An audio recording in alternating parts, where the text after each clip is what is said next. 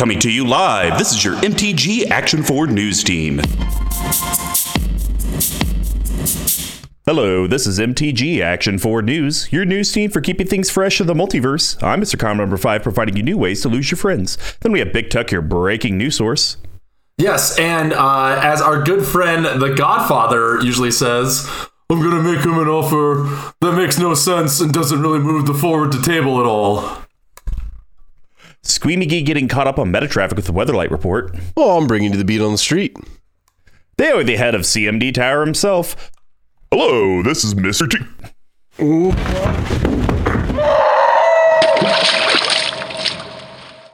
Ooh, boys. Well, that was a little awkward. That's that got dark. That got dark in a hurry. Thank you for tuning into your number six source of Magic the Gathering news. Once again, MTGCCA.com. Fifth place. It's gonna happen this year. I can feel it. We will. We will take. We will take back the capital, the deserved capital. Speaking of, what is this mention that the uh, said band uh, podcast mentioned us and called us Commander Tower? Redacted podcast. You mean? Correct. I don't know. I couldn't get. Are, I couldn't get on eyes notice? on it. Is that so where we're at now? I don't. I don't know what's going Oh on god, here. that I'm- would make my day. That would be incredible. make my I day. guess I'm gonna start sending even more nude tweets to hashtag coming for you, Jimmy. and that's how Big Tuck rolls. We're going to start off the top of the castle, ladies, and carnage that ensued with 45 and a dash. So it seems like it's a tradition on uh, MTG Action 4 News. If you're on Mr. Uh, Bever's channel, then you have to talk about a game. That's Yeah, of course. basically uh, Of course. the way it works. Did you get Uh, two in with them or just the one? I, I was able to get two in. Nice. Uh, I got invited because I think he was tired of Big Tuck's Rube Goldberg machines and wanted to see what a true combo player could do. Uh huh. Sure. so And then and then played your game- two non-combo decks as per our discussion in the car. So the first game that we played, I'm not going to talk a whole lot about. It was just real funny. I played Vin Diesel, aka Greven. Hell yeah. Uh, it was on an alternate universe podcast, Brews and Bilge. You guys should go check it out.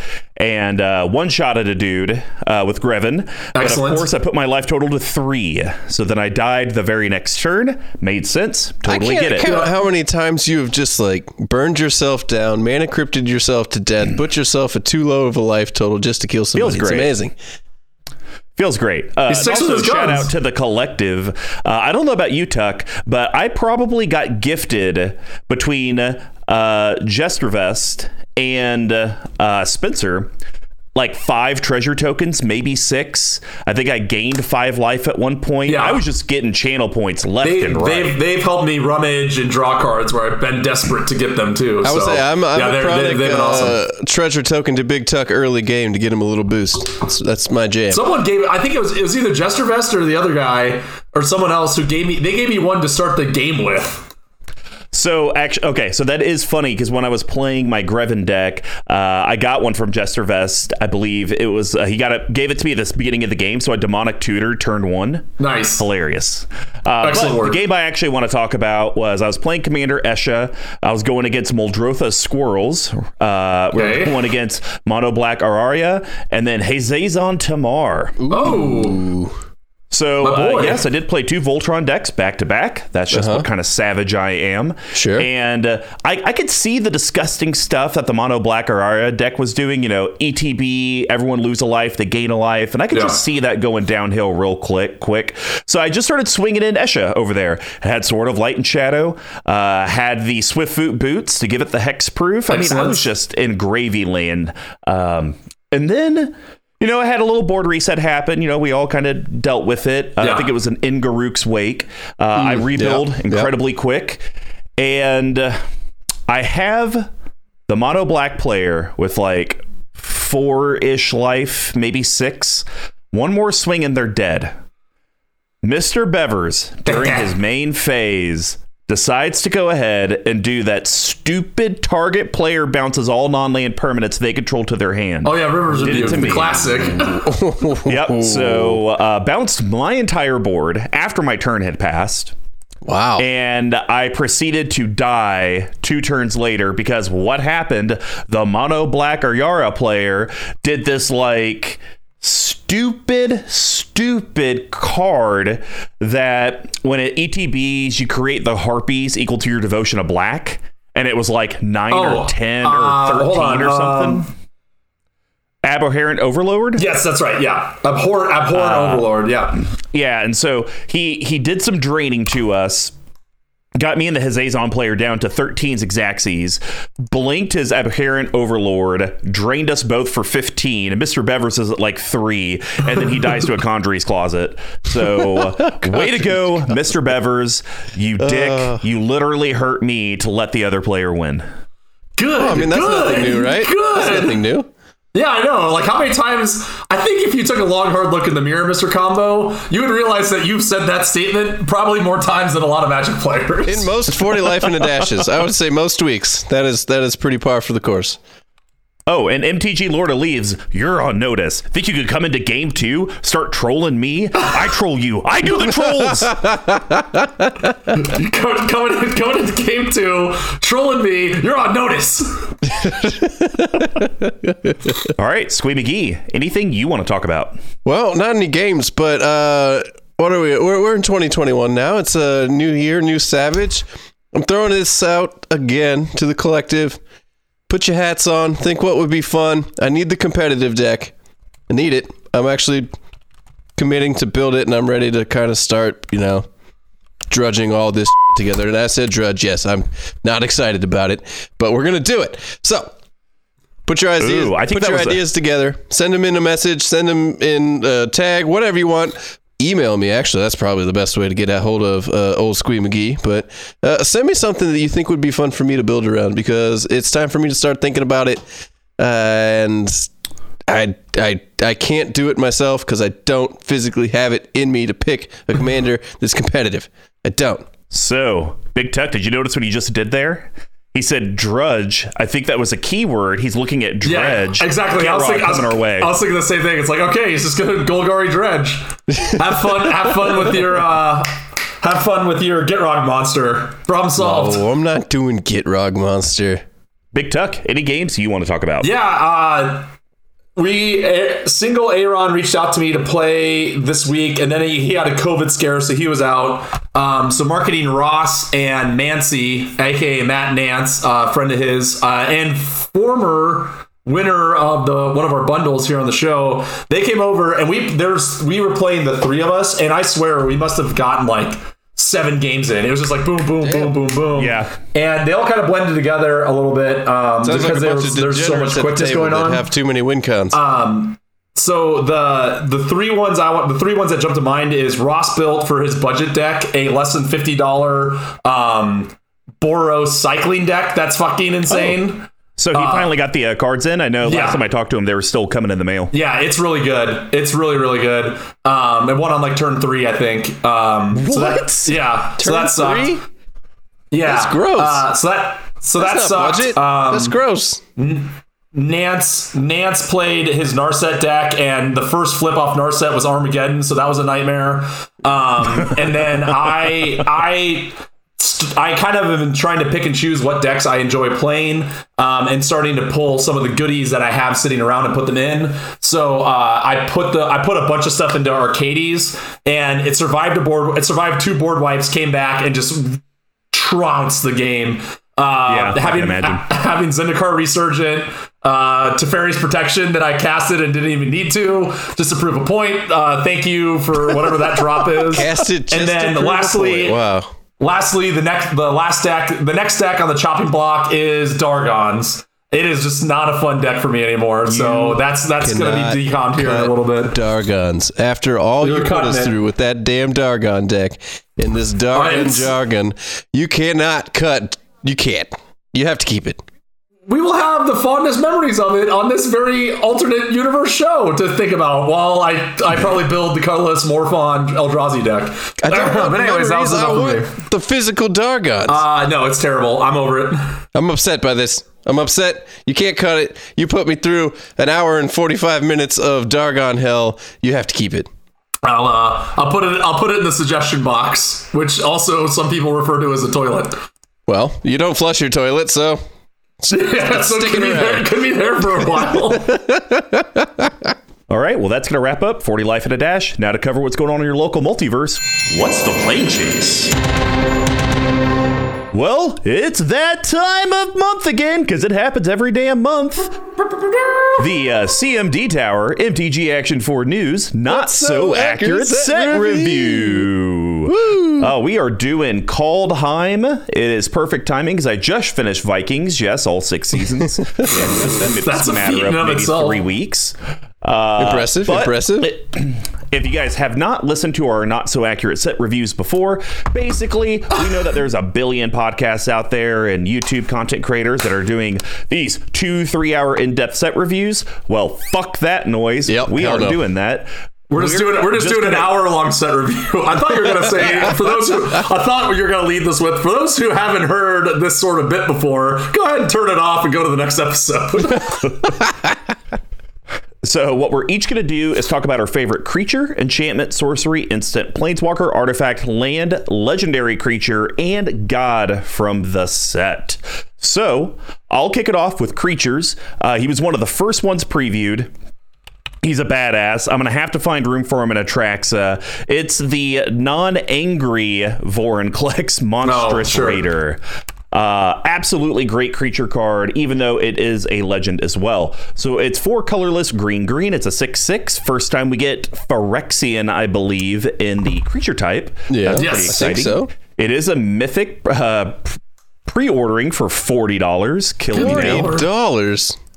and it has trample haste and it says if you would put one or more counters on a permanent or player put twice that many of each of those kinds on that permanent or player instead. If an opponent would put one or more counters on a permanent or player they put half that many on each of those kinds of counters on that permanent or player instead rounded down so I absolutely love this because this is giving counter synergy even more juice. Yeah. And yeah, planeswalkers and plus ones don't really need it, but this kind of mm-hmm. opens up for other ones. You know, squeeze obsessed with energy. So this could be So a there you energy go. thing. It's coming. 2021 So- or sorry, 2021. It's the year. It's the year. It could be done The year for of energy. energy. We could be talking fate counters, bounty counters. It just it kind of opens up for counter dot deck, and I think that's really really cool. Because if you wanted to deal with counters before, it was just like, oh, what are you doing? Plus one counters? Are you doing infect counters? Are you doing planeswalkers? Because those Mm-hmm. are the only three that matter. You know what? I I- gotta say, um, I usually overreact to all the cards that we read in our not so accurate set review and tell you that they're gonna get banned and they're garbage and it's ridiculous and Wizard sucks. I think this is actually designed really well because plus one plus one counters they have a, a good support system and everybody's gonna balk and be like, oh my god, everybody else gets half the amount of counters that they normally would get. But I'm thinking to myself, that's fairly situational. So this card in a plus one plus one counter deck is really good. But how many times do you go against another plus one plus one counter deck while you're playing yours? Pretty rare, if you would ask me. Um, so I think this card is one, to your point, really, really good. Two, slam dunking in Traxa or any other plus one plus one counter deck. Yep. But at the same rate, I'm gonna I'm gonna pull the reins back. I'm not gonna freak out. Not gonna freak out. Everything's fine. This card's good. I like it. I like your pick. I like it. Yeah, uh, I I hate the other Vorinclex, but this one seems way fairer and way more interesting. So um, I'm surprised that they didn't go because there because there was also uh, what's the other, another Elesh Norn spoiled as well, right? So or it was a fake. It was a fake, obviously. Yeah. Um, so I think it's I think also from like a, a five thousand foot view, this also opens up the idea of bringing in bring somehow bringing in these well-known legends or however you want to call them right like well-known cards into different sets without having to do like new phyrexia volume 2 or whatever Sure. or whatever is inevitably going to happen Yeah. I also like that you use 5,000 foot view. That's half as much as people normally say 10,000 foot view. right Well done. You're breaking the color pie or the. I, I, I just got I just got I finished reading it into is. thin air, so I, I know all about I know all about elevation change. All right, Squee, what is your creature? All right. So, uh, you savage for cutting your Dargon deck. I'm picking a Dargon, goddammit. It's Goldspan Dargon. That is. Yeah, we three are. Colorless. Woo! Two- Oh, you're doing it too? Yeah. You're cutting your Dargon deck and you're putting this. Oh, I don't even. I don't, I uh-huh. don't have any words for you. I'm gonna read off its name and you read the rest of the goddamn text because I'm pissed off at you. Gold. Span Dargon, three colorless, two red creature Dargon. It's a mythic.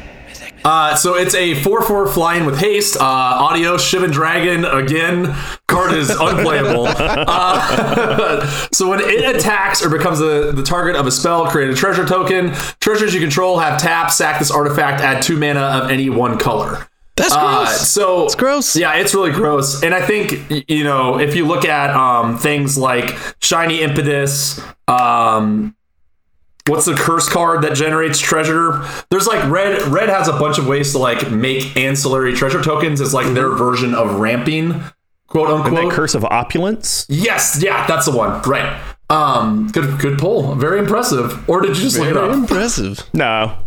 I was just a- thinking. Okay. Using the good old noggin. using that Nogs. Uh, anyway, so yeah, so I think that this card is obviously a slam dunk in Dragon decks, but the fact that it comes in, it comes in, can attack, can immediately get uh, a treasure that pays for a third of its mana cost, give or take, seems pretty solid. So I took this uh, for yeah. Boros support. Smothering Tithe times two. Wonderful news. Yeah, Beautiful. yeah, exactly. Yeah, throw, so throw I this mean, in tre- any multicolored deck that you can run red in, and if you're using Yeah. anything, and there's a multitude of things that now bring out treasure tokens, I feel like that has been a pretty consistent theme for the last five or ten years. There's a lot of stuff that this card's really gonna make busted, and you Yeah. know, run this with some X spells with a bunch of things that you can sack for two times as much mana as you normally would have. Double up your tokens with white has you know many different well not many different token doublers why am i blanking on the token doubler that they run it's the same thing as Anointed Procession. thank you Yeah. thank you uh, but yeah run an anointed procession with some treasure tokens and this then you got four times the mana as you normally would you can you can Yeah. Yeah you can you can run this in a lot of different decks. I don't think it's just stuck in mono red. You can run this in a lot of different stuff. Uh, I, I think it's Totally. great. I think it's gross all at the same time. Not to mention flying haste 4-4 not bad. Yeah, for me, I, I like what the card says on its face, but to me, this is very much a casual catnip card because of the fact that he only makes a treasure once he attacks or becomes the target of a spell, make the treasure. And so, you know, you could play it, and even before you would combat, they're like, ah, you know what? Murder, the best removal spell ever. Sure. So you basically paid five to get a treasure that'll only tap for one. Um, that's you know, I, I think there's some decks if it's very heavy treasure centric. Hey, the Dockside Extortion is CEDH. Yeah, there you go. There you go. um, I, I could see it being like really cool in that, and I do agree with Squee. I think Boros because you're probably gonna run Smothering Tithe anyways. I think it's a really good fit in that. Um, but outside of that. I'm going to struggle to find decks to put this in that aren't just Dragon Tribal, but I do think it's a very cool casual card. Sure. I think it's standard. I think this will probably do something. But Yeah, yeah, Said, this is I'm, gonna I'm gonna let you wait be- until terrifying Tyler puts this in one of his decks and doubles up all of his ties and doubles up all of his BS and murders everybody with it. Plays board. coming. This just goes It's coming slam to a dunk into any deck with near Hullbreacher in it. Yep, it, it's it's gonna happen. All right. Well, since you guys both shared that, we're going to move straight on over to enchantments. Ooh. And this one, ah, I'm I'm real excited for. Okay. It's basically been described as birthing pod from your hand. We're talking about in search of greatness. Hey, Wait, Oh, man. is that all three? That's three of us. three? Yeah. That's fucking three fire. Uh, that's uh, green green. It's an enchantment. It's a rare, and I'm gonna read this as fast as I humanly can. At the beginning of your upkeep, you may cast a permanent spell from your hand with converted mana cost equal to one plus the highest converted mana cost among other permanents you control without paying its mana cost if you don't scry one. Woo! There we go. That, Yeah. that went, that went pretty well. Th- this card for double upkeep decks, absolutely stupid. This card for almost any just green stompy deck Yeah. Is really, really Yeah. dumb. Why not Uh, just could have you imagine this in the Godfather's Goreclaw deck? Right. And we just put Kodama of the East Tree in there. It's just like, oh, let me get it multiple. Oh my gosh, this with Kodama of the East Tree work together. That is stupid. No, that that's really so good. dumb. But then you have to have this you have to put in something that's like a seven drop to get it in there, right? Because Kodama's six. But if you're running that deck the way it should be, you should have options, right? Yeah. Yeah. Um. So I This can't think card's like great. And then is, they even gave you the bone to pick. They were just like, well, you know, just in case it doesn't Yeah. work, scry one. Yeah, and it's kind of like it kind of it kind of fits where it's like, okay, I can't afford Sylvan Library and Mirri's Guile, but I can't afford Lifecrafter's Bestiary and In Search of Greatness, right? Like they all kind of fill Yeah. similar gaps in terms of the Question value for the group: What is this Um, pre-ordering at right now? I'm seeing like s- $7? around seven, yeah. So Okay, okay, Uh, it. okay. It, it'll it'll be I don't I mean Lifecrafter's Bestiary is like pennies right now, so um or yeah a, But a this is way better than Lifecrafters Bestiary. Bestiary, thank you very much. Bestiary. Uh, I, I agree, but compared it, compared it to uh, Mirri's Guile, which is also better, but that's like what twenty bucks at least. Uh, Yeah. I think that's I think this will be a very strong budget alternative and also a win con in the right deck. I don't necessarily think this is worse than Mirri's Guile. I really don't. Because you get to cast something from your hand without paying for it. And Mirri's Guile has nothing to do with that. That's just a, a draw effect, essentially. Um, I see this more as if you play your cards right, eh, you know, a little pun there. Um, if you play your cards right, you can dump out ridiculous stuff from your hand for free with this. And then if you don't have Sure. the opportunity to do so, you get to scry one as a constellation prize. Mirri's Guile is more of just a top deck type of thing, but I think you can manipulate this into getting big splashy spells out for free. And it does say permanent. It's not restricted to creature, which is Yeah. really, really nice. Yeah, exactly. And you get this down. Think about it. You get this down turn two in EDH. You're now being able to play on your next turn something that costs Mm-hmm. three for free. Yeah, you do that, Yeah, and or say point. late game, like say I have this in the board, I have a siege behemoth out, free Akroma's Memorial. Right. And you could also, if you're running like pod and that sort of thing, you can kind of do some like stacking things where it's like, okay, I can, I want to play this, so I'm going to sack that. Sweet card. And that being said, an enchantment that's two mana to put out early game that where you get to scry one every turn. Yeah, in yeah. without the rest of the text, I'm in. I don't know about that. That that'd be a pretty shitty card. Just two mana, scry one. We're talking, we're talking green here, that. where we all complain you can't draw as many cards as you want to because No has one Miri's says that in green. Green Light. has all the ways to draw cards. Yeah, green has every green has everything now. So there's the that the the if it so if this was a white I, if this was a white card, it'd be like thirty dollars Yeah. for sure. All right. Well, we're going to move on to sorcery now since that was a three for. Uh, I'm still talking green and I'm talking a snow sorcery. Ooh, Ooh, I am also talking to Snore Sorcerer, but not green. Frost. Ooh, okay, okay. Um, I am white hot on this card. It's a slam dunk in my elf deck. Uh, three colorless green, snow sorcery. It's a rare. A friend of Euron is never cold. nice. I don't know well if that's a played. Viking well spell. it's good. Yeah, it's close. It's close. I like it. Uh, distribute X plus one plus one counters among any number of creatures you control, where X is the number of snow mana spent to cast this spell, so it peaks at four.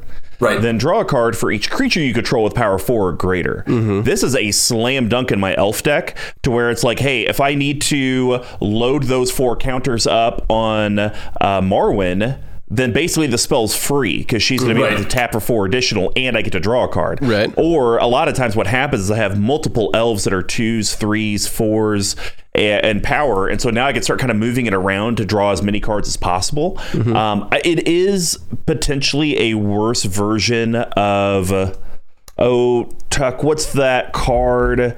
You cast it, it does a thing, and then you draw a card if uh, for each creature you control power four or greater with ferocious. Uh, shamanic revelation. There we go. So I, I, I do think this is maybe a worse version of shamanic revelation, um, but I really like it out of the set, and for like a dollar thirty, Yeah. I'll pick up a copy. Now I don't know if this is going to be playable in EDH unless you're in monocolors, because then it just makes sense to run all the snows. Not Mm-hmm. many people just have dedicated snow land bases and multicolored decks, but I mean we've gotten enough snow lands over the last couple years. Maybe it is Right. people just have them lying around. I think people might And it's about- start after this set. That's a good point. I think people might start running more dedicated snow bases to run a couple cards. For example, I do that in my Akroma deck because I have the one card if you sack a snow land, you can then prevent all damage. Like and you can do that hmm. repeatably as an enchantment. So like I and then that was super fringe, but for that one card alone, I put all snow mountains in there just to have it available. Sure. Because it's, Yeah, it's really nice. And now that this set's coming out with a lot of that support, I think that could be a very interesting thing that we might see happen in decks where Snowlands are more supportive. People are also going to be drawing these packs and getting these booster boxes, booster sets. They're going to be getting a bunch of Snowlands, I would assume, your basics that normally I, I think most people's restrictive thing is, oh, I got to buy Snowlands and they're a Right. dollar or whatever a piece. Now you're going to start seeing them come in your packs. You're going to get them. You're going to have them available. So yeah, yeah. So I, I think it's a good pick, and I, I think we're going to see a lot more snow support. Totally. All right, Squee, what is your snow sorcery? All right, so I'm going red with my snow sorcery. It is Tundra Fum fu, Fumarole. Fum, Fumarole, I think. F U M A R O L. Oh, yes. Fumarole. Yep. Who you calling a fumarole? Uh, you sir. Or Uh, like so- Oh, It is one colorless, two red, snow sorcery. It's a rare. Tundra Fumarole deals four damage to target creature or planeswalker. Add a colorless for each snow spent to cast this. Until end of turn, you don't lose this mana as steps and phases end. So essentially, this is if if you're running like we were just talking about, if you're running all snowlands in your deck, this is a a add one mana to your mana pool spell essentially deal four damage to target creature or planeswalker, and then you can use that in your main phase, second main phase, however you want to use it that turn. I think it's really interesting, and then it also has flavor text. So, all right, let's let's channel the channel an accent. What are we thinking here? The only thing that smells worse than troll is burnt troll. okay. All right, Yeah, okay, I'm there. we'll take it. The Academy will accept your Yeah, nomination. we'll accept that nomination. Oh, well, thank you, thank, thank you Uh, very much. this is I- I, think this card's uh, interesting. The third card that has a goofy word fumarole in it. So we have Tundra fumarole, Wandering fumarole, and finally fumarole. Just fumarole. So, I mean, I don't think I would run this card in any deck other than maybe like Wort or any other mm-hmm. kind of spell slinger copying spell effect because it doesn't say like as you cast it, you get. Well, it does say to cast a spell, so I guess even if you copy it, it's not going to see its casting cost, so you're not going to get any colorless off of it. right, yeah. So like the best case scenario is you get three color you pay three, get three back. Right. Yeah. So it kind of pays for itself. Um I could I could see this being played in a deck like a little bit of Torbrand, right? Because like six damage for three is is nothing to sneeze at, especially Yeah. if it's a creature or planeswalker, right? Especially if it's Um, free, you know? Six yeah. damage for nothing. Yeah, right. And then you can kind of go on to your next whatever crap. I'm sure there's some. I'm sure someone will say that there's some ridiculous storm.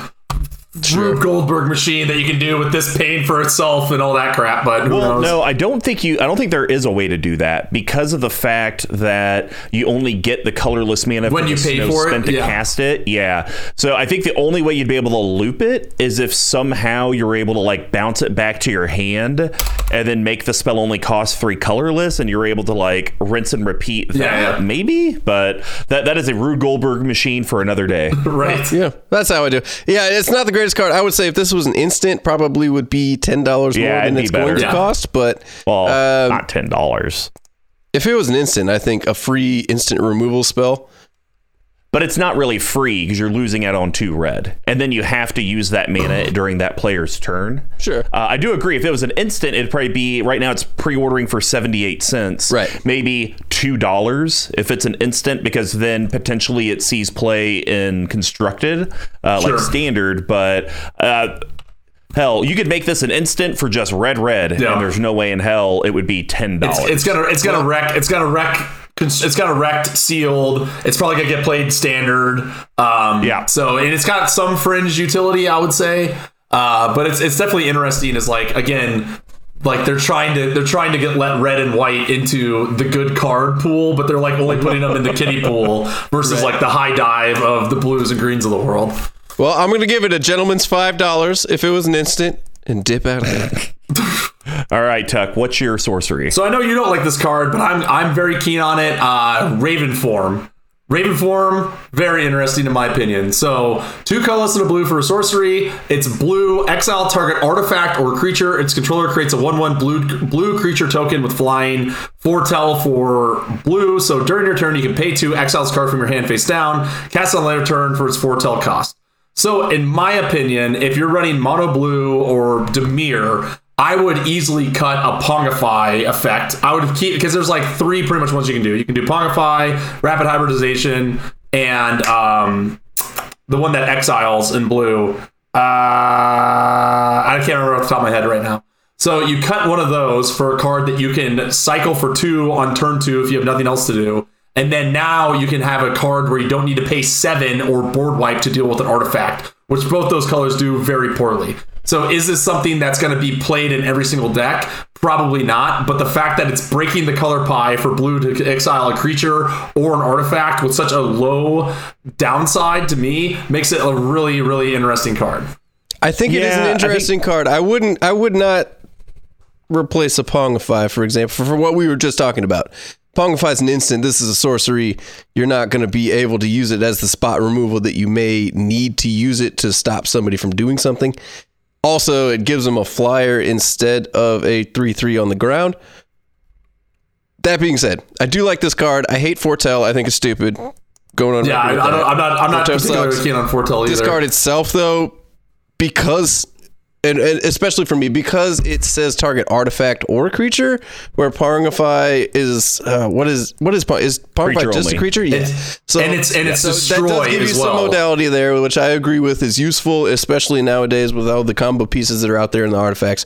Um, so yeah it is good. I wouldn't necessarily replace it but I may run it alongside a Pongify or something like that Yeah, look, I actually really like Foretell. I think it's a very cool mechanic. It's nice in turns, especially in EDH where you have nothing to do. And usually you have Right. the sorceries and instants that you can't use yet. So at least, hey, I'll pay two colorless, put it in exile face down, uh, and use it for a later time. And your opponents have no idea what it is. So that I actually love that mechanic. I'm just not hot on this being a sorcery. Just 'cause it's That's way sorcery, too damn slow. Um, you know, if it how about this? If it said exile target artifact or enchantment instead of creature and was still sorcery speed, That would be then I think I'd be all over it. I would be uh, all over that. well- but the fact that it's creature, meh. Well, when my future Raza deck, you play your Blightsteel and your Joda, and I have this card foretelled, and then the next turn for one, I exile it for the rest of the game. We'll see who's Or laughing just now, kill you Mr. that turn. Combo. I kill you that turn. Here's All the big tech. Late game, you're about to die to a flyer. Ravenform your Sol Ring. Get a flyer on the board. Done. Flawless. All right, we're moving on to instants. Uh, Also, use the Sol Ring talking to pay for it. I'm talking about the most broken card in the set. That's an instant. It's the blue. If you do it with Avenger of Zendikar, it gets real dirty. Oh, yeah. We're talking about Mystic Reflection. This card is bananas. Yeah, it's really good. So, colorless blue, pre-ordering for about 370. It's an instant with foretell. So, during your turn, you may pay two colorless and foretell it later for a single blue. Choose target non-legendary creature. The next time one or more creatures or planeswalkers enter the battlefield this turn, they enter as copies of the chosen creature. And of course, everyone has talked about the biggest kind of uh, non-bow or synergy you could do with this card. Cast Avenger of Zendikar, ETBs on the stack, Mystic Reflection, choose Avenger. All your plant tokens en- enter as Avenger of Zendikars, and then all of them get Avenger of Zendikar triggers and create a crap ton of tokens. Uh, it's absolutely dumb. I love it. I wish this wasn't an instant because I can't run it in Brudiclad, and that would just be so cool. But I'll take it. Yeah, this is Yeah. gross. You know, hashtag every awkward news segment we do about set reviews. Blues busted f- wizards for keeping giving them all this. Shit. Two mana as an instant. This is stupid. This should be like four. And yeah, it gets around like, I mean, again, it's like someone's playing Narset and you just have this up. It's like, okay, congratulations, your commander's a Llanowar Elves, right? Um, so I think it's got like obviously it's got those busted synergies and wombos with the Avengers stuff on your own, but I think it I think it really threads the needle well as both a defensive and an offensive spell, especially like you said with the foretell of just doing this and just waiting for the right time. It's kind of Yeah. like it's just kind of this card more. So I'll give I'll give you credit on this one. This card more so than the other cards we've talked about with foretell has the ability to be that kind of like rattlesnake card prevents the game from ending, gives you the extra turn you need, or you can utilize it for your own evil purposes. Right. Yeah. The one thing I do, I just kind of thought of um, that I really like about it, it gives you the modality with your opponents of only having to have a single blue open because then your opponents start going like, okay, is it Swan Song?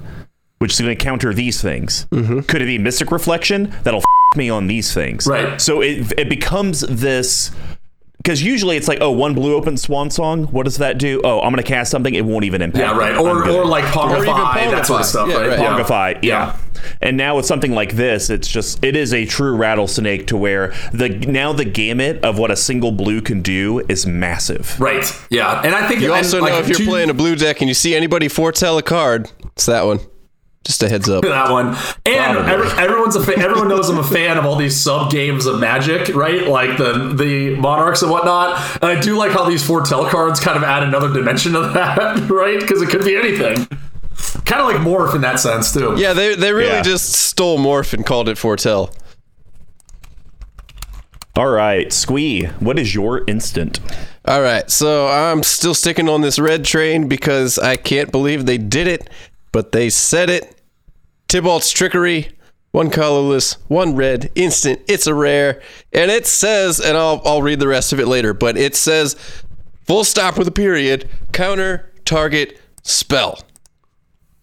Nothing else. Counter target spell. Period. I haven't seen that in red. It's always counter target red spell, or sorry, counter target blue, Blue spell. spell, yeah. But you've never seen like a full on trying to give red a full counter spell that you have access to. So the rest of the text is fairly complicated and it reads choose one, two, or three at random. It's how do you? I guess you roll a six sided dice and choose odds or even maybe.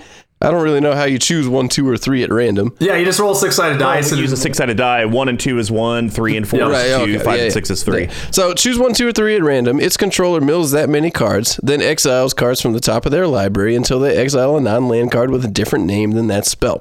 They may cast that card without paying its mana cost. They put the exiled cards on the bottom of their library in a random order.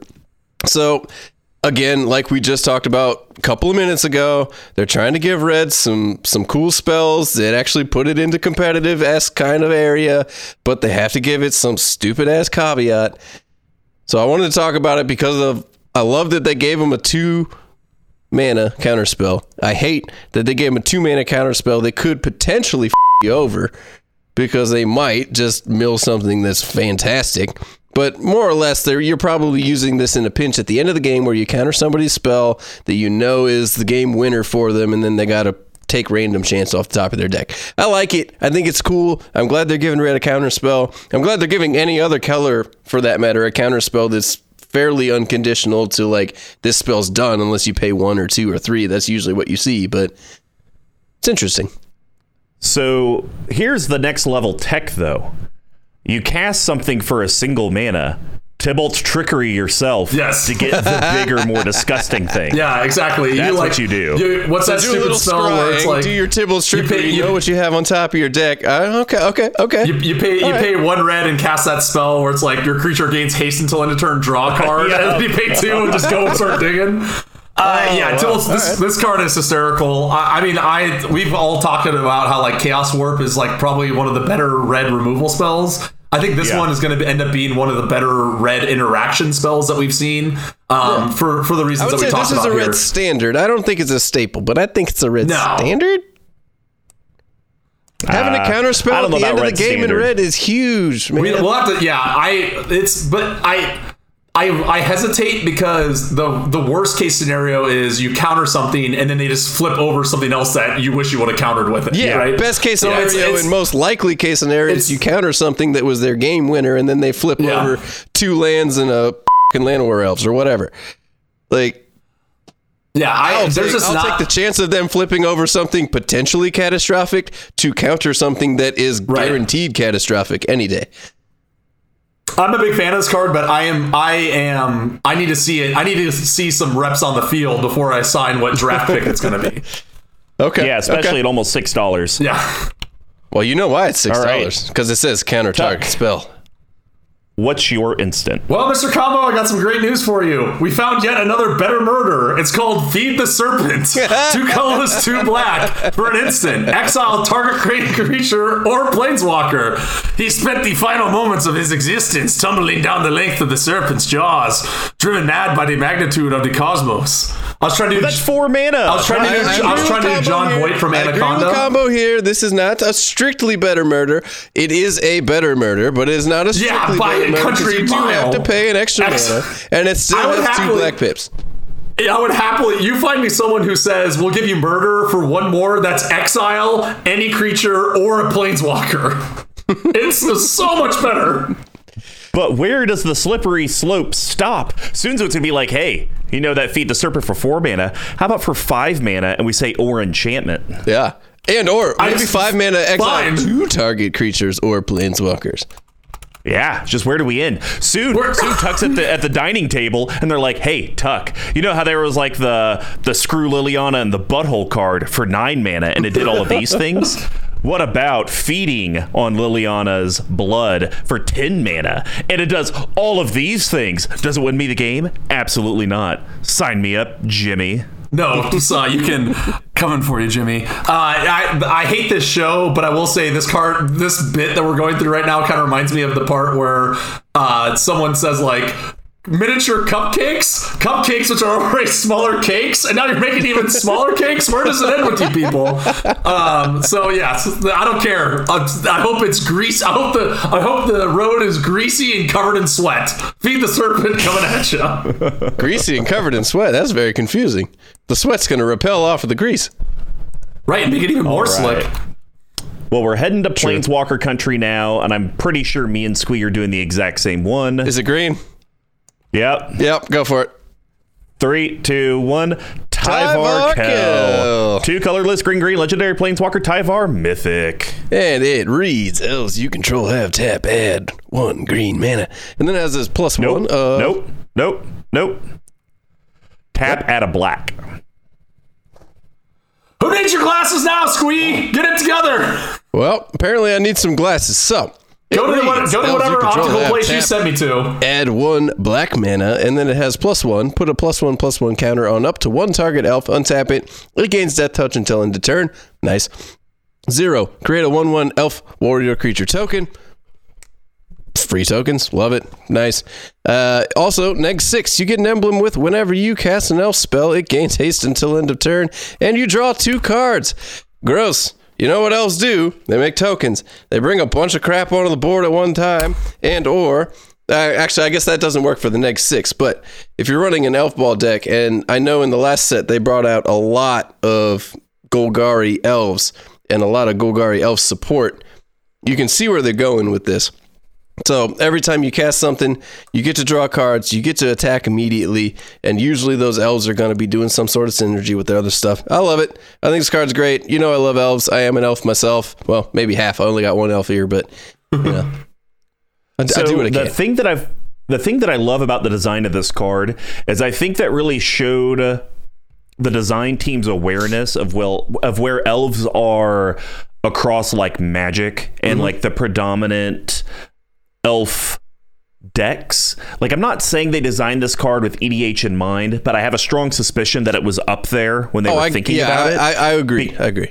because almost all elf decks in EDH are mono green. Maybe you get the the Selesnya with the Rhys players, Sure. but there really weren't hardly any Golgari elf decks. And you they know, just- Selesnya and- is only green elves still. There's no white elves. You just run Yeah. white for Yeah. extra support.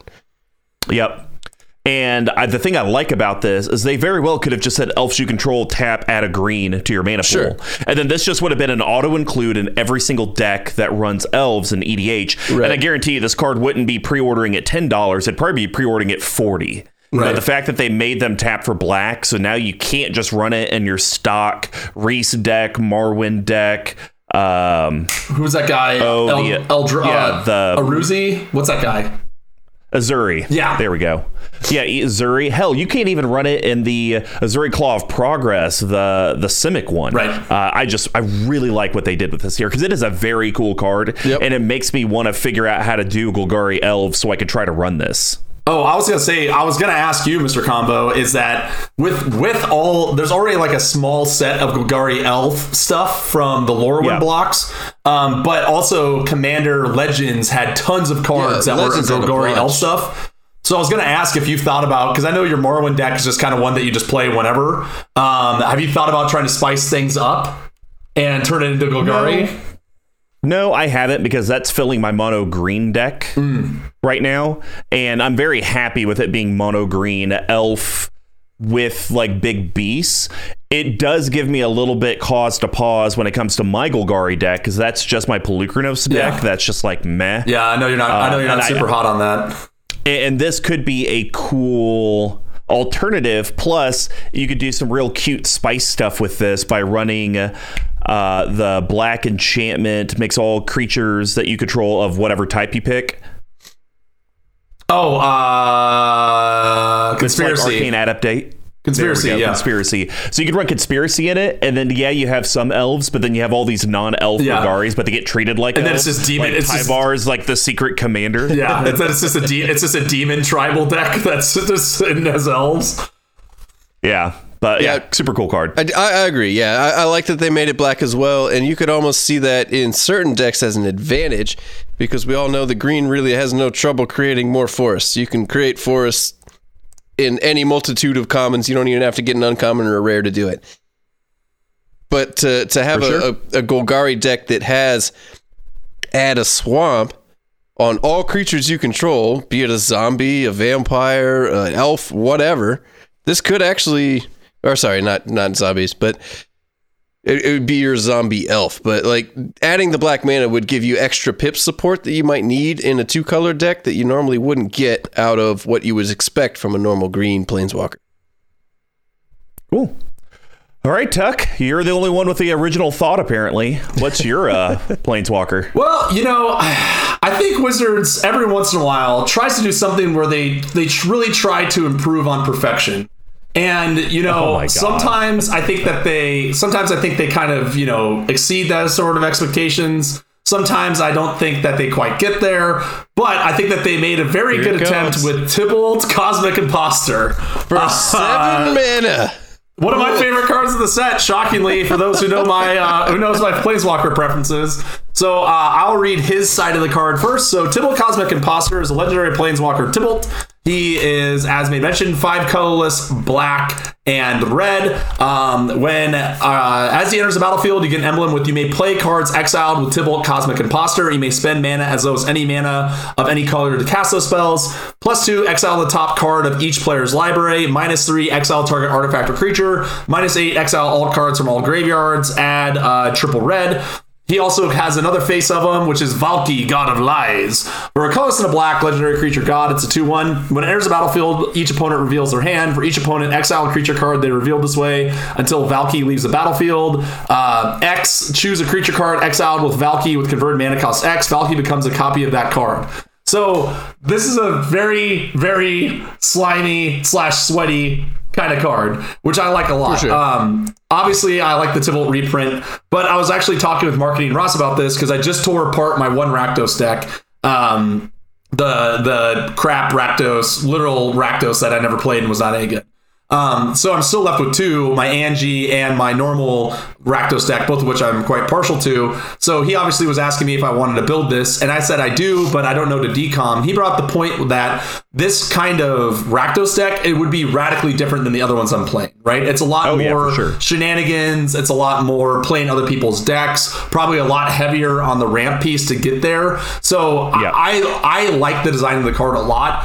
Seven mana is a truck ton to put into it to what Yes. to what eventually and like I'm totally there for that, right?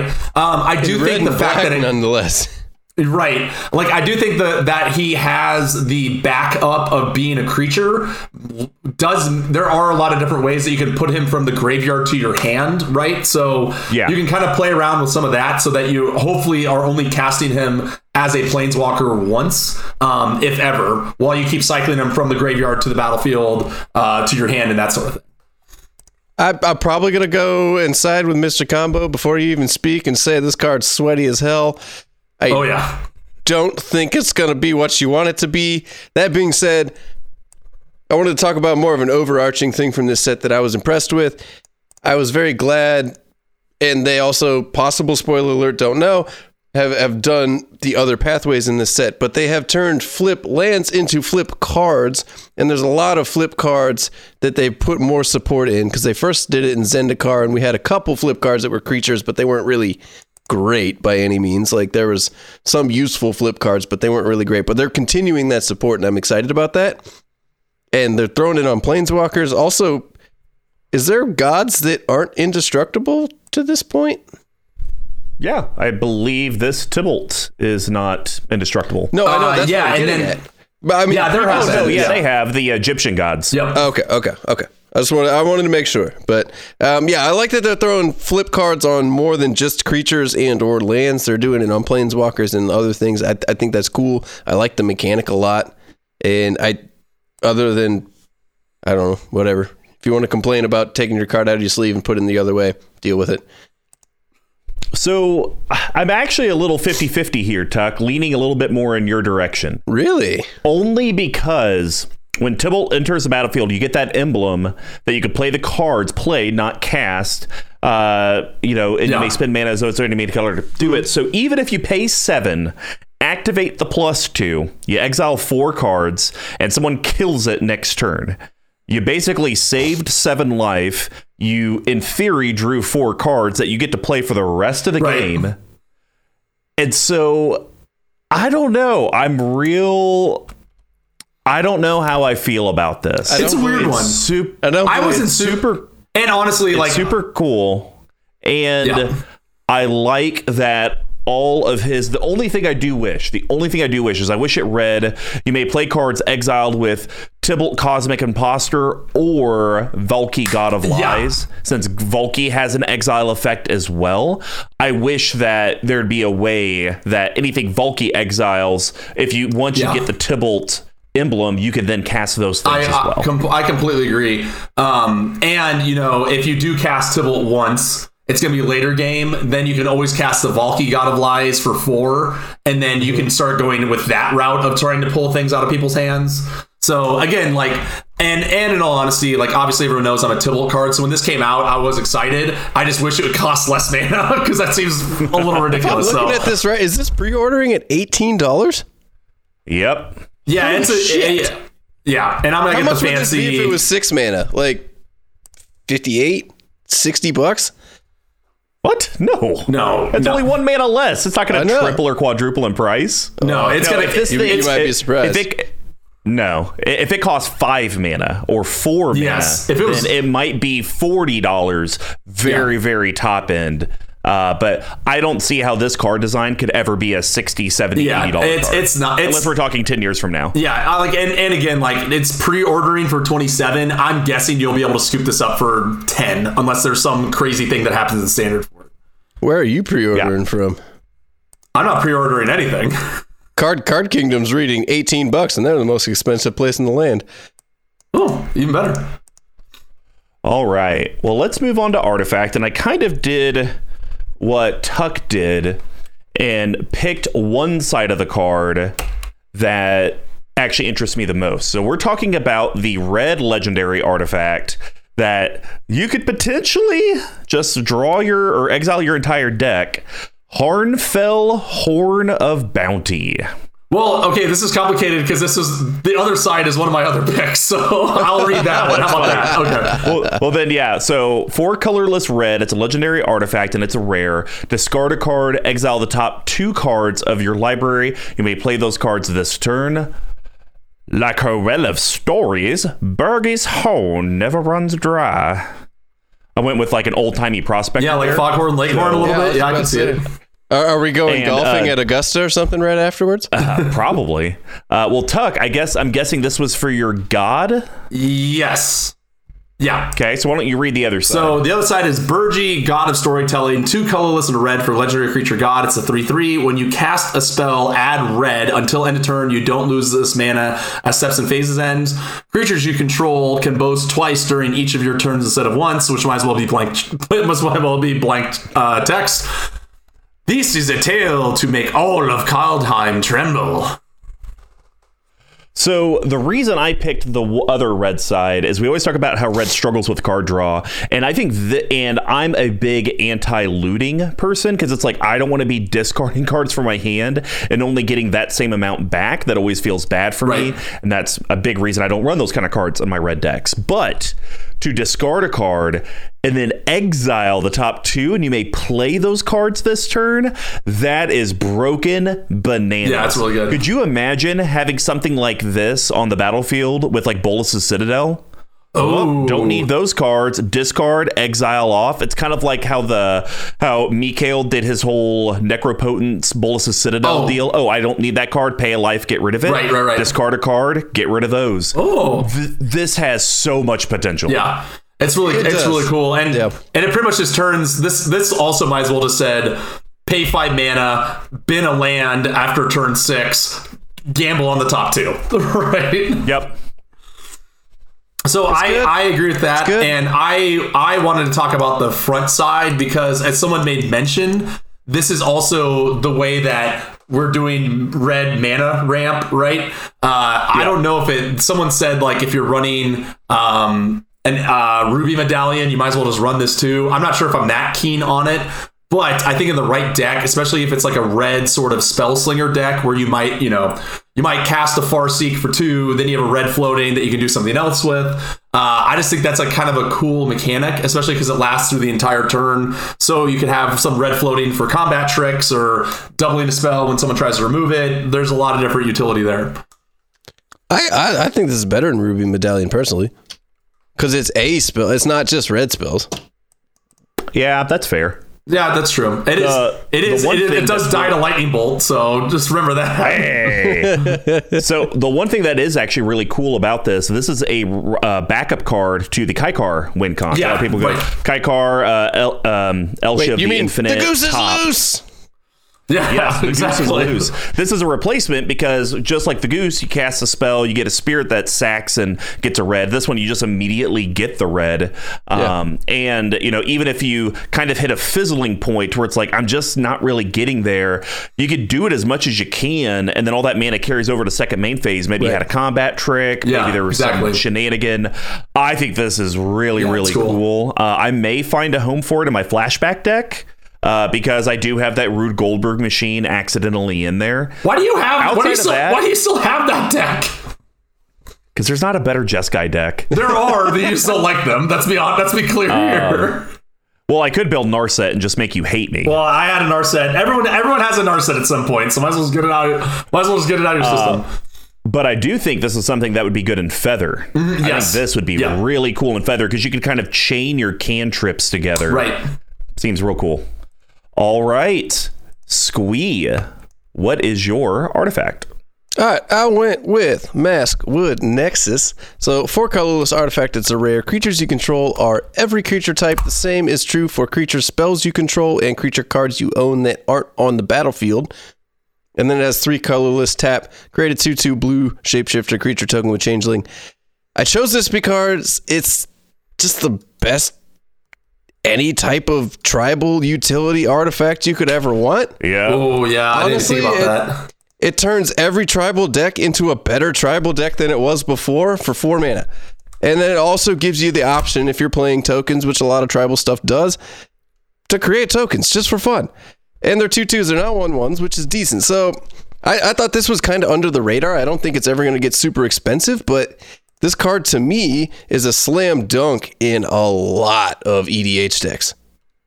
What I just realized, there's a very easy cut for this deck for me that I didn't even think of until you said that. Uh, ninjas cut arcane adaptation. Put this in. Slam dunk. Why wouldn't you just find another or slot just do both of them. Yeah, both of them. I don't like. Yeah. I have I have piles of ninjas in there, so I don't want to have more. I don't like that's not an effect I'm particularly looking for for redundancy in. Yeah. Um. Plus, plus it, card it even hits a takes little harder the, for the, the, flip. the big beaters. It, a lot of a lot of tribal decks will have cards that are outside of that tribe that are really good for the effects that they Right. do. But this just makes them that much better. And it's not overly costed if you were to ask me. And then, as we talked about earlier in the cast, it's a mana sink if you need one. If you got nothing else to do, create a shapeshifter, put them on the board, and have another body. Why not? sure. I like it. All right. Yeah, I mean, I think it's great. Um, any more redundancy for arcane adaptation or conspiracy? I mean, we'll welcome Yep. it to the party. But I do like it because now I can put it in my like mono green elf deck because I Right. do have you know thirty ish percent of the creatures are not elves. So boom, I get that synergy now. That's really cool. Um, you know, it'd be really cool even in my Brudiclad deck because I have some things like a Krenko. Uh, I'm going to make as many goblins as I have goblins, but usually I'm changing my goblin tokens into better tokens. so now yeah, yeah. everything's a GD goblin. Right. Uh, Yeah. So yeah, that's very, very cool. Yeah, that's exactly what I was thinking. I, I, I, I, again, it won't be super expensive, but this card can fit in so many decks. Yeah, that's cool. All right, Tuck, what's your artifact? Well, I told Mr. Combo to suck it over in the instance, uh, so I'm gonna tell uh, Mr. Squee that you can suck it right here too. Replicating Mr. ring. Big Squee, our, sir. Our 15th better manalith. So replicating oh. ring is three colorless for a snow artifact. Tap, add one mana of any color. Huh. It's already a snow artifact, so it's already better than manalith. But hold on. At the beginning of your upkeep, put a night counter on replicating ring. Then, if it has eight or more night counters on it, remove all of them and create eight colorless snow artifact tokens named replicating ring with tap, add one mana of any color. Again, there is no reason not to run not to run this over manalith, especially in a deck that cares about proliferate or counters or moving counters one way to another. Uh, so yeah, so uh, pretty much all I got to say about that, and uh, yeah, there we have now it. I do You have know a what? question. I'll, though, I'll give you one card to say that it's not better than Manalith. So it is a snow permanent, and say that you're not running anything that you need anything else for snow for. You could be hit by something like Frostburn, you know? One red, deals two damage to any target. If an opponent controls a snow permanent, it deals two damage to that opponent and a creature or planeswalker they control on top of the two damage. Maybe it hurts you. Maybe it hurts you. I'm So just you're throwing it also- so- throwing it so in now the you're- just to you're- let you know that that snow permanent could bring you down. Sure, because we all know that Frostburn is going to be just running rampant in E EDH. Now We Tuck, also I actually we do also have a- know that Manalith's great. We know this. We know this. Do we? We do. So Tuck, I actually do have something that may make replicating ring a worse manalith. Okay. Hear me out. Bring it. This actually draws a target on replicating ring for someone Oh, to come remove on. it. Whereas in manalith, no one would ever waste a resource on it. If someone wastes a resource on replicating ring, they are also a moron. So good work. What if you got seven night counters on it? You're about to get eight mana rocks. That's pretty uh-huh. good. So- okay, big fine. deal. It's a big deal. I'm sorry that a You're better card. I'm sorry that I'm sorry that we live in a world where a better card is a better target. Well, I It like that you put world. air quotes around better card. I agree with you. It it could potentially be air quoted as better, but Not on this one. I would I wouldn't say that, but no, no. You And put you put say air quotes around your card as being better, which means you don't actually believe it. uh, bad bit, bad bit by you there, so that's okay. Uh, I am proud of Wizards for this. They actually made a replicating ring, or they call it replicated Oh, ring. They actually created a token for that it. looks awesome. Yeah. So I would actually say, ladies and gents, if you're interested in running replicating ring, I would probably buy replicated ring tokens before they go up in price because I could see that being hard to find because people will buy eight of them, Right. Just so when they do So it, that they just so they can show the thing. Yeah, for sure. Yeah. All right. We're on to lands. Of course, I had to pick the one that dealt with gods. We're talking Oh, yeah. about the World Tree. So amazing for my God Tribal deck. So, the World Tree is a land. It enters the battlefield tapped. You can tap it to add a green. As long as you control six or more lands, lands you control have tap to add one mana of any color double WUBRG. So two white, two blue, two black, two red, two green. Also known as hashtag Sacri- woof. Goodness. Yeah, uh, 10 mana. Sacrifice the world tree. Search your library for any number of gods, put them onto the battlefield, and shuffle your library. I am putting this in my God Tribal. I will be using Golos to get it onto the battlefield, and I will be cracking that SOB. I Wait. think this goes in any five color deck. No. Oh, I think so. If you're not running gods, it does nothing. Uh, but you missed the whole gives part you where you mana control six color or more lands, mana. lands you control have one mana any color. Yeah, that's But it huge. enters the battlefield tapped. There's just better So what? cards. Just cut a forest and then you have this. This is clearly not an early game card because you have to have six or more Right. lands. But late game, when you need the mana support, you got it. Whatever color you want. oh. Progenitus, all of those decks, any of that. This is great. Ah, I don't know, guys. As the resident five color player, I'm trying to argue for you here. This card's this- No, it, I think it's good for God decks. I think outside of that, it, I would rather have Oh. any other land that can enter the battlefield untapped I think you're crazy. in five color. I think you're crazy too. I gotta go with Squee on this, This one. card's, this card's amazing in, in any bluebird. Gotta have. All it. right, Squee. Well, uh, what is your land? All right, so I'm talking Faceless Haven, Snowland. It's a rare. Tap, add one colorless. And then for three snow, Faceless Haven becomes a 4 3 creature with vigilance, and all creature types until end of turn is still land. Comes in untapped, gives you a colorless mana, which is fine. You can still use it early game, but it also has modality if you're running, say, a Voltron deck or something else like that, where you need on the spot blockers or whatever the case may be at the end of the game. I think it's a win. It's not going to be a, a it's it's not going to be a whatever you want to call the world tree, you know. It's not going to be your world's senator for everything, but I think this is a great utility card. If you're running Snowlands, I think it's great. If you're running any any Voltron deck at all, put this in there. So, Tuck, question: Is this just better than the man lands that get played in modern? Um, Because it's only a three mana investment, and I think a lot of those is like what four? no, well, there's there's a lot of them are three. Like Celestial Colonnade is three for like a two three flyer Okay. that people play pretty good. Um, I think the fact it doesn't have any, it doesn't really have any vigilance might hurt. Um, and then you have to like, What do you mean? It does have vigilance. or it doesn't have any uh, evasion. It just has vigilance, Oh, okay. which isn't That's fine. yeah. But like then someone just chumps it with the beast token that they have lying around, and then you're out of land. This this will actually save you. Well, like if well, obviously you wouldn't attack them if they're going to chump you with it. Use this as a blocker. Use this as the extra damage you need to swing through to get through. In it also, if you do your cards right, second main phase still adds a mana because it has vigilance, so you can essentially spend two mana on it. You'll you'll lose a snow mana, but you can spend this as a colorless after the fact because it's not going to be tapped after you attack. I think it's great. You know what? I would be hard pressed not to run this in my sliver deck if I would reduce the mana base just to basic snowland so I could make sure I could have the triple Yeah, snow. right. But man, could you imagine making this a 4 3 sliver? Well, then Yeah, the best the best part the best part is you're like, oh great, another Eldrazi card, right? Or another card to run in colorless, but there's no snow covered waste, so there you Yeah. go, right? Well, there you go. it uh, works. It works. All right, Tuck, what's your land? Uh, I actually have ten of them, and uh, Oh, the one the one I chose are the new uh, two two uh, basic land type enter the battlefield tapped lands coming in at commons. I will be buying six of these a piece because I think they are great. Uh, spreads out the mana. All those all of those. Uh, cards with like enter the battlefield tapped, you gain a life. All of those are immediately replaced. Um, and the things, the the two I want to point out more than anything are the ones with forests and the one with plains in them.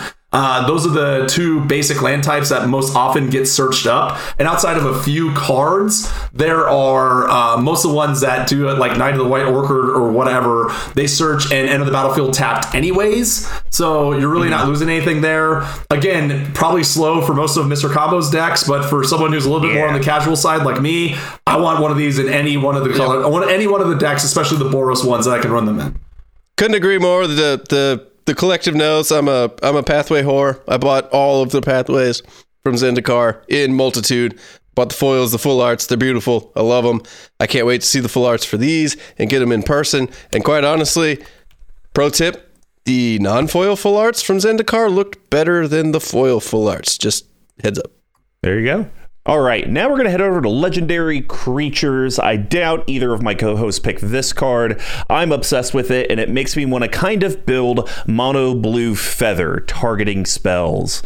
We're talking about Orvar the All Form. three colorless blue, mythic, legendary creature shapeshifter. It's a 3 3. It's a changeling, so it's everything. Whenever you cast an instant or sorcery spell, if it targets one or more other permanents you control, create a token that's a copy of one of those permanents. Whenever a spell or ability an opponent controls causes you to discard this card, create a token that's a copy of target permanent. So obviously the second half of text isn't really going to matter in EDH Right. unless someone is like, hey, bounce Orvar to your hand and then have you discard it. Uh, but that's very fringe. But really, Right. the, whenever you cast instant or sorcery, if it targets one or more other permanents you control, create a token that's a copy of one of those permanents. There's so many instants out there that could just be like target creature gets plus zero plus Right, two. yeah. You know, it's a lot of those can trippy type of Can't, effects. can't there's a ton But in blue. start- There's a ton in blue to your point that can't block this turn or or can't be blocked this Yeah. turn, right? There you go. Well, and where I think this could be really cool is that if you make a kind of Empress Galina, I'm stealing your stuff or I'm creating copies of your stuff, but then I'm going to start using my instants and sorceries to target the copies or ones that I control to make more copies of it. And you just kind of create this disgusting army Right. of just a ton of things. Oh man, I the ideas for this as an EDH deck are so high. And I, I think mm-hmm. it's going to be super slimy, but Yeah. I'm all for it. Well, and it's just like I'm really glad that they made this mono blue because if this had more colors in it, Oh my god! If this was God. Simic, can you imagine? It'd be incredible. Um, also, R.I.P. Australian Alex, who very well could be dead or perhaps deported. Um, so good news: you can wave your Mistform Ultimus deck goodbye because you just got a commander that's just on the surface better, just a better version of it. yeah, this is this is intense. I like this card. It, it is. I agree with you. It's pretty sweaty, but I think this would be a really fun thing to build around. Yeah. oh, yeah, I agree. All right, Squee, what's your legendary creature? All right, you had to know this was coming. It's so obvious. It's so obvious. We're talking Svella, Ice Shaper. One colorless, a red, a green, legendary snow creature, troll warrior. It's an uncommon. Oh, has right. three tap. create a colorless snow artifact token named Icy Manalith. With tap, add one mana of any color. The best mana rock ever, but now it's icy. Oh, and then it also has 6 I'm icy. red, I'm green. clean. Such a Tap, bad look card. at the top four cards of your library. You may cast a spell from among them without paying its mana cost. Put the rest of the bottom of your library in random order. Two, four. I had to pick it. It's got Manalith in it. We were talking about it in the Discord with the uh, with the collective. We're gonna break this thing. We're gonna figure out a way to make a bunch of Manaliths, animate them, and kill somebody with them. I'm gonna go on a limb here and say, Cannot wait. I'm just gonna put out there. I think this is a better card than Manalith. I agree with you. You have the chance to play it on turn two, and then it just creates a Manalith every turn. It's better to slap for the six in it than a For the first time in my podcasting career, I agree with you. This is a better Manalith. There you heard it. Oh, First here. finally came to. sit- It took only a year and a half later, and 16 of these four-hour-long nonsensical reviews, and we finally broke you. No, it only took a card that creates a physical manalith over and over and over again. So suck it. Anyways, you know where this is going. I'm making a bunch of manaliths. I'm going to animate them, and I'm going to murder somebody with them. I'm not Just so talking you know, Mr. you Combo's can't murder. really, uh, you can't animate token artifacts because they'll just die. But I hope that you can figure it out. Wait, why would they die? Because they have Because most, uh, uh, yeah, most animation of artifacts, it's their power and toughness are equal to their converted mana cost, which would be zero. So you, so oh, here we go. So we're all for it. You make your manaliths, but then you have to have something else on the board that gives all your creatures plus one plus one. Then, you you- animate them. Then they don't. I think all that and then you just animation get a bunch of stuff is. In. I think the animate artifact stuff is all in blue though. So Oh, you're probably right, but hey, so now we're here for But this is like a hidden commander tech in a blue Ooh. in a teamer anim- artifact reanimator animator deck. sounds sounds We're going to to get me. there, boys. We're going to get there. Anyways, sweaty. Icy Manaliths coming to a deck near you. All right, Tuck. What's your legendary creature? Uh, so this is hot on the heels because I think I've identified uh, my next what I'm gonna do for my Golgari deck. Um, so Fynn the Fangbearer, colorless and a green for legendary creature human warrior. It's got Death Touch. It's a one three. Whenever a creature you control with Death Touch deals combat damage to a player, that player gets Oh two poison God. counters. You dick. Come, Koma, and reclaim what you lost. Oh, Or does the. Great Serpent fear a rematch? Here he Ah. is, Big Tuck out here telling everybody he's not a degenerate. He doesn't like winning games. He doesn't I'm just a like sucker for- I'm just a sucker for and he goes straight for the fing poison counters. I'm a sucker for poison counters. I think they're great. So uh, I just think it's cool because now it kind of gives you you kind of get range, right? Um, it still deals the normal damage, right? It still deals the one damage, and then it gets two poison counters. So obviously, and like an Atraxa build, this is going in immediately.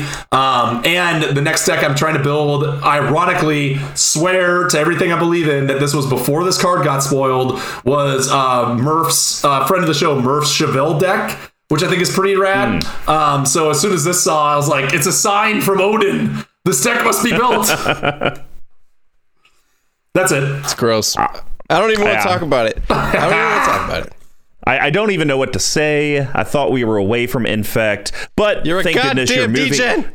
You're moving soon, so we probably won't see it that often. Likely or What's that ever. Letter County The- degens from Upcountry? at Yeah. this at, Degens from at this at this rate, likely you won't see it unless we're playing remote.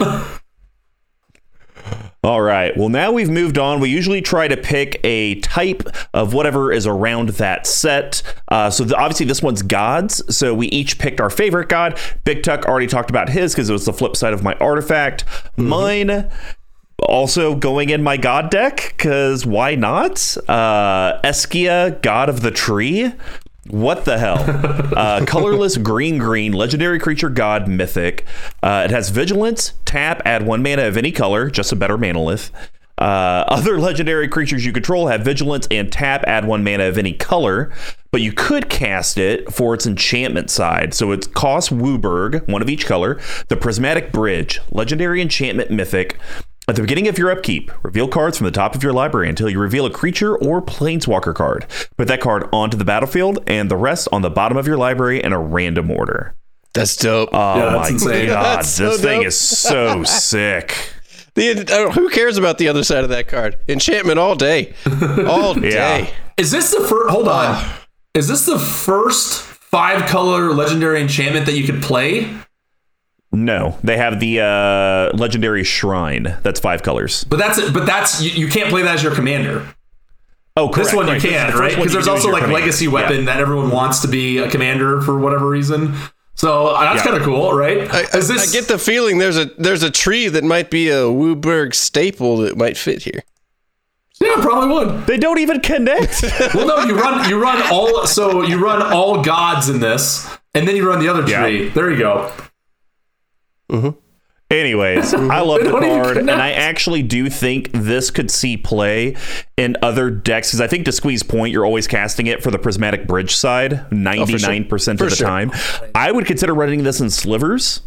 Like, Yeah. get a free sliver out there. That's pretty awesome. It, you know, it's kind of that first sliver esque random cascade. I think that's super, super cool.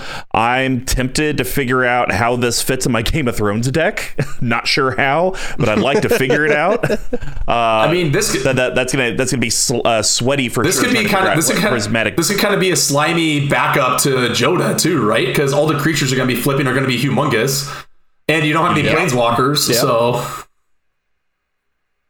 All right. oh yeah, I guess I do. or do you? I don't know. I don't remember. I I know. I probably do. Luckily- I probably have some big ones. Luckily, it's been so long since A, we reviewed that deck, and B, I've seen it that I don't remember half the cards in it, which is great. And one of the reasons oh, why I I'm guess that sleeping means it's time to play it. Sure. All right, Squee, bring us home. What is the god you want to talk about? All right. So I'm talking.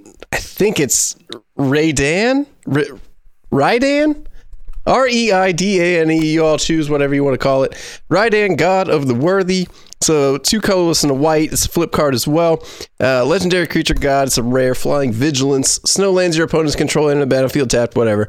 Uh, non-creature spells your opponents cast with converted mana cost four or greater costs two more to cast. It's two three. It only costs three mana to put on the board. I think that's pretty damn good. So you know in EDH we talk about it all the time. End of the game, big splashy spells. 7, 8, 9 mana now cost 9, 10, 11 mana. That's actually getting up there into a potentially unreachable part for a lot of people. And it might mess up a lot of the other things they're trying to do on top of those spells in the afterfact. So it also flips over into a legendary artifact called Valkmira Protector Shield for three colors and white. If a source an opponent controls would deal damage to you or a permanent you control, prevent one of that damage.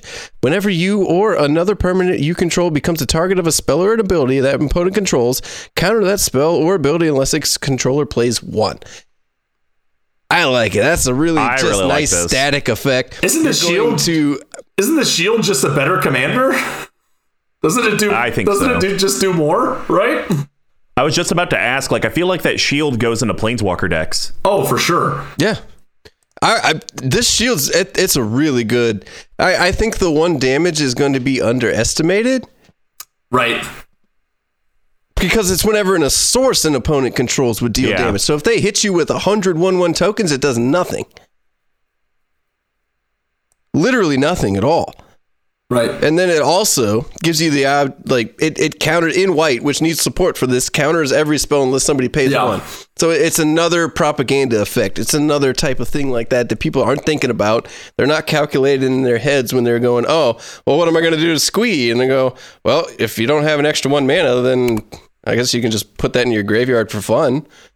Sure. Yeah. Go ahead. Put that in Like, your I- graveyard and Yeah. suck, Suck it. on that. yeah. No, I, I- I think this card's great. I, I don't really see using the God side of it much, but at the same rate, it could be useful eventually.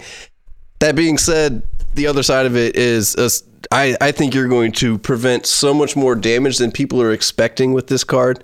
Just because it says source and not whenever an opponent does Yeah. damage, it prevents one of it. I think that's huge.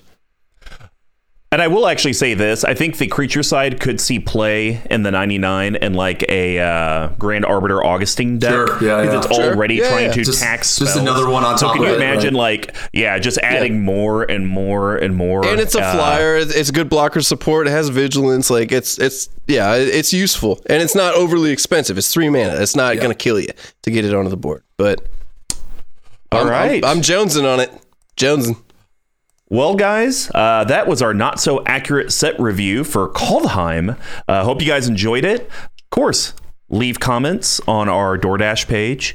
Uh, give us a thumbs up on Grubhub. Yes, we're on neither of those platforms. So if you're able to do either, you're awesome. Well, that's going to wrap up What's the Plane Chase. Now, in that last segment, Squee dives into those creative juices with the Weatherlight.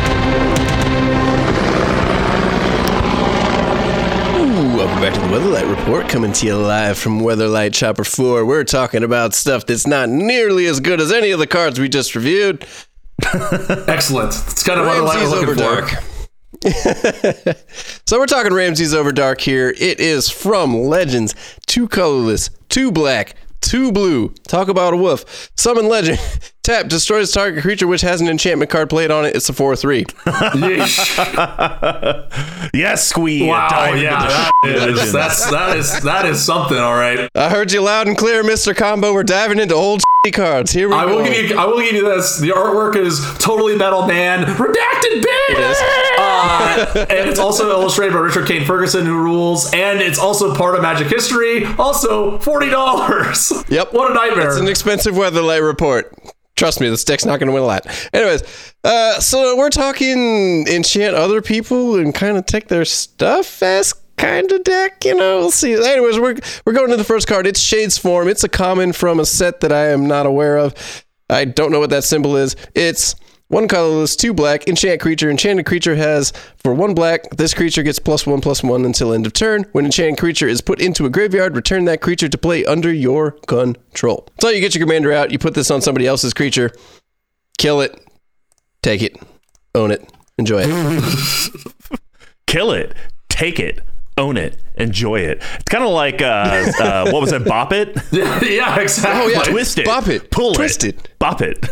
Yep, it's perfect. I, th- uh, we're talking a huge rigmarole here, boys. But if you want to get on this rigmarole train, we're doing the damn thing. Okay. Ideally, yeah, you're just taking other people's stuff, turn it into yours, doing whatever you I can. like it. We're enchanting stuff. It's going to be a power level three or less kind of deck. let's talk about the next card Rootwater Shaman. So, two colorless and a blue. Whenever you play creature enchantments, or sorry, you may play creature enchantments whenever you could play an instant. So, this just gives you oh. oh, more ammo to play all of your enchantments that you have to put on other people's stuff as soon as they play it on their other turn. That way, you can then use your if you have your commander out, you can use his tap ability, enchant somebody at instant speed as soon as they play it, kill it, take it back right. with whatever multitude of enchantments you have, and or just spot remove it. So it's an interesting That's card. Yeah, that's kind of cute. That's kind of cute. That's I like that card. That's interesting. I, yeah, it's it's real cute. Real cute. Real cute. It's not the first root water we're talking about, or the last. Or sorry, it is the first root water we're talking about. It's not the last one. Uh, it's also not the last Merfolk we're talking about. We'll get to that later, though. Uh, so let's dive into the third card here. Uh, so we're talking launch. Artwork's insane. One colorless and a blue. It's from Urza Saga. Enchant creature. Enchanted creature gains flying. When launch is put into a graveyard for play, return launch to owner's hand. Oh my Couldn't ask god. more. Wow, It's beautiful. that's pretty good. Yeah. That is Enchant that somebody is else. super cute. Kill him. Bring it right back. It's, cute as It's it's like Rancor in the worst co- in a bad color. Yeah, this deck's really cute. I like that. I Uh, like in that. essence- Okay, Yeah, okay. I'm here. I'm here We're going it. somewhere. I'm here We're going it. somewhere with this thing. We're going somewhere with this thing. All right, let's round it out. Uh, we're at almost 90 minutes here, boys. This not so accurate set review has really put us in. The tank. Second root water of the day, root water matriarch. So two colorless, two blue, creature merfolk. It's a rare. It has tap, gain control of target creature as long as that creature is enchanted. It's a two three. Okay, yeah. So I really like that. I either that can that can get really real sweaty. I'm either taking I'm either destroying the creature or I'm taking it from you. What would you like? Correct. Okay, all Uh, right. that's it. And, and this card actually could see play outside of this deck too, because a lot of creatures get enchanted. It doesn't specify Right. it has to be your enchantment. I yeah, I'm kind of just take that's sure. fact. I'm kind of here. I'm kind of here for Well, that. there you go. Yeah, there you go. That's the uh, old shitty of the day. Squee McGee, Ramses Overdark. If you got six mana to put your commander out, this thing could run. All right. Well, All I right, hope you all are collective. You, playing. you heard it from Squee. This is a collective challenge. Let's Yep. see those brews on Ramses Overdark. This is just competitive. This is this is it- you get double points. We'll I will pay and send you a swag bag if you can turn this into a CEDH deck. I will do that for you, collective, because that's how much I care. uh, uh, uh, uh, you got to put a condition on that. They actually have to use the commander in the deck because they could just build a Dimir. no, CEDH yeah, no, no, no. and never And this cast has to be the commander. yeah, yeah. It has to be a CEDH deck with this is the commander. No, no, Oh. but Tuck, you're not listening. That's what I'm saying. He could be the commander, but they could literally never Oh, use yeah. him. Right. And Yeah. so they have to. Has do to they be have played. to use him? Okay. Does he have? Do they have to play? Let me make. I'll, has okay. to be cast. It has Let to me, be let- cast. yeah, it has to be cast, and Often. you have to have all four of the cards we talked about today in the deck. Correct. And you have to make it dig CEDH. That's the rule. Them's the rules. I dig it. All right. Well, y'all know what to do. Go and build Ramses Overdark, spend your money, and make a CDH deck. Other than that, that's that's all I got. I'm going to kick it back to the Action 4 News Desk with Mr. Combo and Big Tuck. Thank you for staying with us, and as always, remember the great giveaways from CMD Tower and Level One Game Shop by retweeting, subscribing, following, liking, sharing, and hey, placing orders at Level One Game Shop. Another way to support us is head over to our Patreon, patreon.com slash CMD Tower. With reward tiers for all the budgets, there is a way that you, the collective, can help build Ramses Overdark. Yes.